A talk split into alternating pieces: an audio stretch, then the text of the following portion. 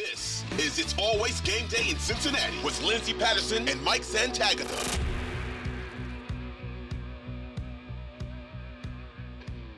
We are back on It's Always Game Day in Cincinnati. Lindsay Patterson, Mike Santagata. Mike, how are you doing? I'm recovering. Mm-hmm. it's not terrible anymore. I I got over it after one day, I think. So this probably wasn't as bad as the Super Bowl. I mean, I'm not like completely over it. I'm still a little mad. And if you ask me who I'm rooting for, it's totally the Eagles right now. But uh I'm getting there. Um I'm not devastated anymore. I think is the big one.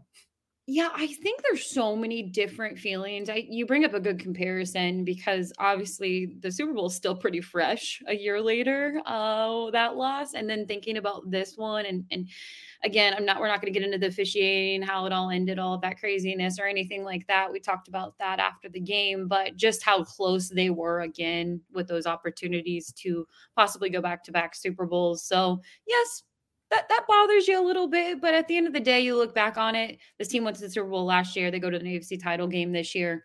Um, still feel like the future is extremely bright, and those contracts have not hit yet. Uh, you still have a lot of your stars returning. We'll get into more of what the free agent outlook looks like. Uh, but one of the things I wanted to focus on, and we have talked about it plenty on the podcast, and you can kind of go back to that Kansas City game not the Buffalo so much because the backups definitely stepped up. You're without your three offensive linemen. And if you compare kind of where you were in the Super Bowl to where you are in the AFC title game, it really did come down to your offensive line. And if you had just maybe one or two more guys healthy, this team is is going back to the Super Bowl. And you could say in the Super Bowl, this team is is possibly winning a ring with, with one extra healthy lineman. Yeah, I think we both had the knee jerk reaction uh, on Monday's podcast. What's the biggest need? We both said offensive line. I think just because the wound was fresh and we saw what happened in 2021 happen again. And that's that's what stunk. It was just like the offensive line failed. Like that's 42% pressured, and he was at 2.5 something time to throw. Like Mahomes was also pressured a lot, but he was, I think, over three seconds on his time to throw. So he was waiting to get that pressure. It didn't really feel like he was getting pressure. That's the thing. When that pressure was coming fast, when Chris Jones and Mike Danna and Carlos Dunlap even was getting there, and Frank Clark and all these guys are getting there and just owning the line of scrimmage, it felt like they couldn't do anything because there was even run plays where I, the Chris Jones is the big one that sticks in your mind, where he destroys Max Scharping on a power play and makes the makes the tackle at the handoff basically, and then somehow Mixon's able to only make it a loss of two. But it was just, oh my goodness, this is this offensive line is a disaster, and it's the one, it's one of the ways that the Chiefs. I don't want to say it's one of the only ways, but it was one of the ways the Chiefs could really slow down this Bengals offense was Chris Jones masterclass, and then to go with that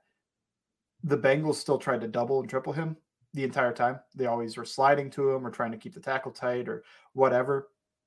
Didn't matter. He was beating those. And then when you do that, you give advantageous angles to the other rushers. And those guys were just smoking the other players. It was it was very rough.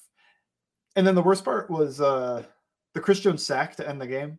Oh, I hated the protection call. There was no help for Hakeem Adeniji on the right side there they slid away from him and they didn't give him a chip. It was basically like what you would do if you had Lane Johnson over there, but it was a backup right tackle.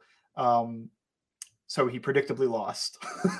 backup right tackle that struggles against power, going against Chris Jones, who's like 300 pounds of pure muscle and explosive get off. So that stunk. Um, I have gone back and watched the offense. I have not watched the defense yet. Plan on doing that soon. Pro- no content this week uh, just I don't think people are going to read it. I, I just just get that out of the way. I don't. Who's going to go back tomorrow or today? I guess when you're listening and read about why they lost the AFC chip. People know. People are fine. They're like, we know the offensive line stunk. We know what happened. Well, I think one of the things, and, and we talked about it on Sunday night's podcast, and and when when I hear that conversation start, I heard it today in a group chat where it was like when Joe Burrow threw for a first down on the third and 16 you thought deja vu, this team is going down the field to kick game winning field goal, or they're going to win by a touchdown, even though the offensive line has been pretty bad the whole entire game. You look at Joe Burrow's fourth and sixth throw, which I wish we were putting on loop and highlight right now, because I think that's one of the throws you look back on and say, whoa, this is why you draft Ja'Marr Chase and you thank God that uh, Joe Burrow is your quarterback because that took some guts at the beginning of the fourth quarter. But overall, you know, I I do think the reaction is I think a national reaction to the offensive line is, oh, Cincinnati still has a bad offensive line, or you know, you got to protect Joe Burrow. You got, of course, they have to protect Joe Burrow, but I felt like they did okay with the moves they made in the offseason. You want La'el Collins to work out. Alex Cappa was one of their best offensive linemen. I love Ted Karras out there at center. And Jonah Williams, he still has to play better, but I'm not down on Jonah next year with the fifth year option. I, I just think that of course, if you had a few of those guys, this is a whole different game plan. There were opportunities for Cincinnati. The Hayden Hurst touchdown that he should have ca- he should have caught. Mike Hilton interception in the red zone didn't catch that one. And this is where you're at in a game where you know you did have those opportunities. I heard Rich Eisen actually say it best. He's like, you have to play better than the refs ref a game.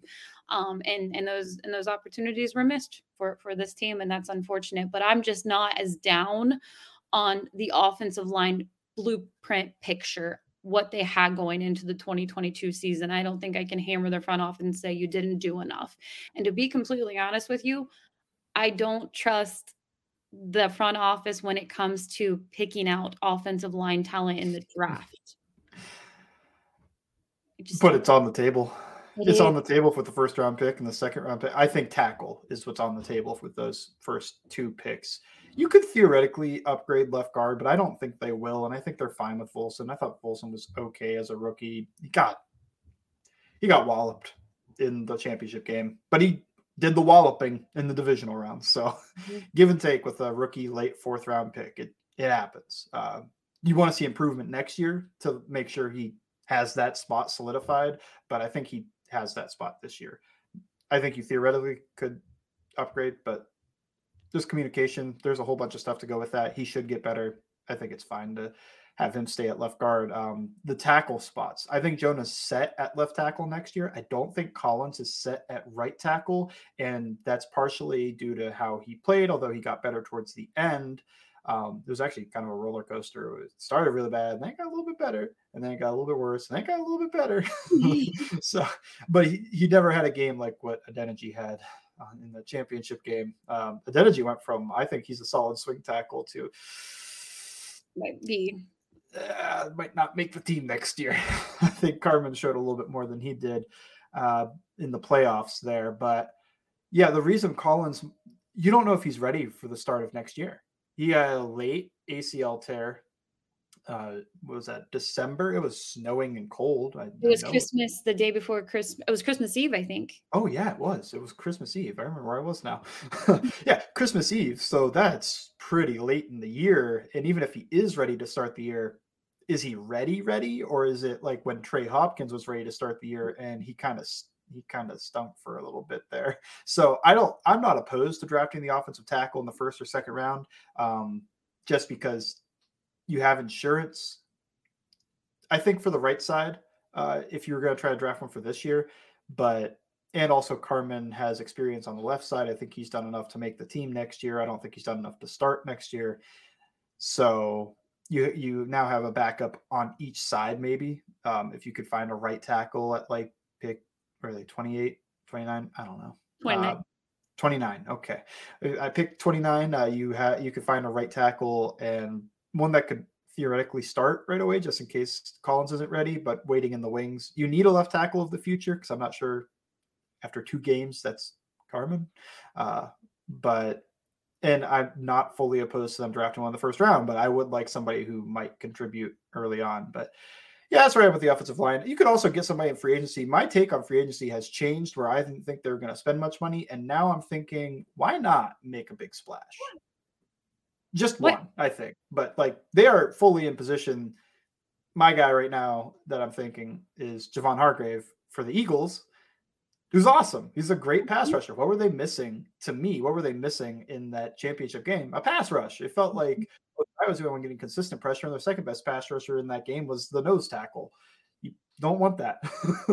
so you get a Javon Hargrave and you're able to get consistent pressure. It takes a lot of pressure off of Trey Hendrickson as well, who got so much attention from them because he was he normally was able to beat Orlando Brown quite a bit in these games, but they gave chips every single snap pretty much. And he is not the type to be able to take that late chip and do what Myles Garrett can do with it, where he just spins off of the contact and does freak stuff to get the sack still. He's more the type that wants to run through somebody. So when he takes that chip, it kind of just takes it on the body and keeps trying to rush forward. Um, didn't work out. So that's there. But if you have a Javon Hargrave on the opposite side or same side, it just it makes you think because remember what was the big deal with the Rams? It was that they had Donald and Von Miller. This wouldn't be Aaron Donald and Von Miller, it would, but it's the same idea. Put one on each side. Who are you going to help? Um, if you're going to help to the tackle, then Hargrave has a one-on-one. If you're going to help to Hargrave, then Hendrickson has a one-on-one. So if you trust those guys to win those matchups, then I think it helps a lot. I think that you could add either edge or interior defensive line, but I just think it would be easier fit if you got like a Hargrave. It would cost a lot of money. He's 30 plus. You probably do like a three year deal that's really a two year deal, and you can cut him before you got to start paying real money to people. Because remember that the extension to Burrow and Chase and Higgins and stuff doesn't kick in for a few years. I think 2025 or 2026 is when the window uh, gets more difficult. So why not make the push? Why not just push all the chips in for the next two years. That's what I think I would do.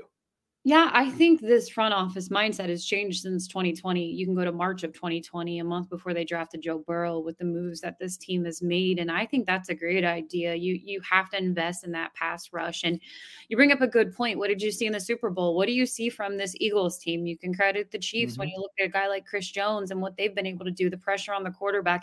You truly get a Lombardi when you have trenches when you have the protection and you have the defensive side of the line. And that's one thing that I think we're really going to see and what's going to be a big difference in the Super Bowl game for the Philadelphia Eagles versus Kansas City is just, you know, who wins those trenches. And I, I, I feel like it's going to be Philly, but we'll get into what that looks like next week. At the same time, uh, why not? W- what if it is one guy? You bring up a really good point. You know who he is. You need to see it, it developing guys in a draft is hard because you truly don't know if they're going to be good at the NFL level. I think Cincinnati's front office has done a phenomenal job going back to 2020, you could say 2021, and just this past year alone. Well, we'll see more of what that looks like from the production side next year with Dax Hill starting. And, you know, maybe Tycen Anderson is someone who, you know, gets a full off season. He isn't injured and, and his first real season in the NFL is going to be next year. So I, I, I like that. And I think that your mindset has to be let's let's start early and this still I I I know it's Joe Burrow's it's going to be his fourth year next year but it doesn't feel like Joe Burrow's fourth year because of the rookie year injury. Uh it really does feel like you're going into year 3 with this quarterback. Doesn't work that way when it comes to his rookie contract. Um but you have to be smart about it. I still feel like on the offensive side you're not losing a whole lot of, of people. You do have a decision to make on La'el Collins. Let me ask you this though. We'll stay with the offensive line we, we, you mentioned Hakeem Adeniji, and I agree with you. I thought maybe this guy would possibly be back next year as a depth piece, and, and maybe that's what we see in camp, and they decide to do that as a backup. But at the same time, Jackson Carman in the last few games, you went back and watched the tape. Did Jackson look okay compared to what we saw with the rest of the offensive line? I, I don't think anybody looked good in that game. Yep. Pretty much. Yeah, I mean, I, did he look better than Adeniji? Yeah. Did he look good? No. Um, that just they all struggled. They all had their struggles. It was disappointing. you don't you don't have that type of offensive line performance if there's guys playing well. In my opinion, I think everybody struggled, and I mean, like Karras probably the least. He also had the easy easier job. And how much do you detract for a guy who can't who's getting beat when he's trying to do a double team? Like I feel like maybe you subtract a little bit more. I don't grade though. So like I just watch and develop my feelings about it doing so. Um, but I mean, I think he was he wasn't good, but it was better than what Adeniji or Scharping gave you for sure. I think it was better than what Volson gave you too. He might have been the second best, but it was just second best in that game. It's like a four out of ten, three and a half out of ten. Like still not good. Joe Burrow, man, him to get off any passes in that game is pretty incredible with with the timing he had and just just taking all the pressures and sacks. Um, absolutely brutal, but you know he always gets back up and he throws for an incredible pass. But when it comes to Jackson, I felt like we were in an agreement early on in most of the season that they'd probably move on with, from him mm-hmm. this offseason. What do you think now? I don't think you do. I could see it, but I don't think you do. I think you did enough. Um, and showed that he can actually be a I, I'm scared to say it, but a decent backup uh, after those two games. If he can play at the same level he played those two games, that's that's a decent backup. That's fine. so you kind of keep him around. He's cheap. Uh, you're probably not going to find one more bang for your buck there. Uh, so I would think he's back, but I wouldn't say it's a lock. I just think I think he did enough to earn a spot on the team next year my issue in my mind is he could back up left tackle. I've never seen him play right tackle, and he seemed to have a real big issue switching inside. And I know it's a big issue to try to switch sides, and he's not even he's never been good with his feet. So switching sides on that, I feel like it'll get worse. Um, but I don't know. Can he be a swing tackle? Maybe he works on right tackle stuff all off season. Because the thing you know about a lot of swing tackles is that they can play both sides. You think of when I think of swing tackle, I think of um, Billy Turner is like the first guy. But it's like he can play right tackle and left tackle, more right tackle than left tackle. These guys usually have a preferred side, but they could do either one. Uh, and I'm not sure Carman can do that. So I still think you keep him either way, just because he's cheap, and maybe you do a left tackle and a right tackle as your backups. But yeah, I don't know. I'd keep him, um, but I don't I don't think he did enough to steal the job from Jonah Williams, who people seem to hate nowadays. Yeah, I don't like any of that at all. If Jonah was out there, I feel like they would have looked a little bit better. And even, I mean, goodness, if Alex Cappa, if he would have had one more week, that guy yeah. uh, would have been a difference maker. We saw it in the December game versus Kansas City with Jackson Carman. I kind of agree with you. It's 50 50 for me right now.